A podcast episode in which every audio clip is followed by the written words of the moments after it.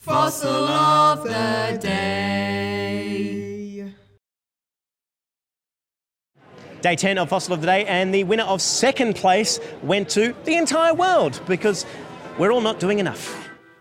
Oh! Very good. Look at that. Hold your country. Kiribati, you're doing well. Uh, what have we got here? United Kingdom, there's space for you. Oh, fantastic. Look at that. Oh, Russia, you're looking good. If you're holding a country sign, make your way up here now.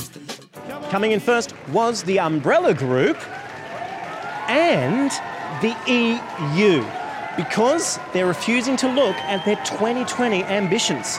And if they do that, the LNDCs will look at their 2030. In order to get a successful agreement here at COP, the agreement needs to be as ambitious as a young Napoleon Bonaparte in high heels. Uh, and all countries need to close the gap to emissions on the target as soon as possible so that by 2020 we can work harder on reaching more ambitious goals for 2030. Basically, right now we are dating Khloe Kardashian, and by 2030 we need to be dating Kim. Day 11. Who's going to win the fossil of the day tomorrow? I don't know. But who also will pick up the colossal fossil? Hmm, I don't know. Time is ticking.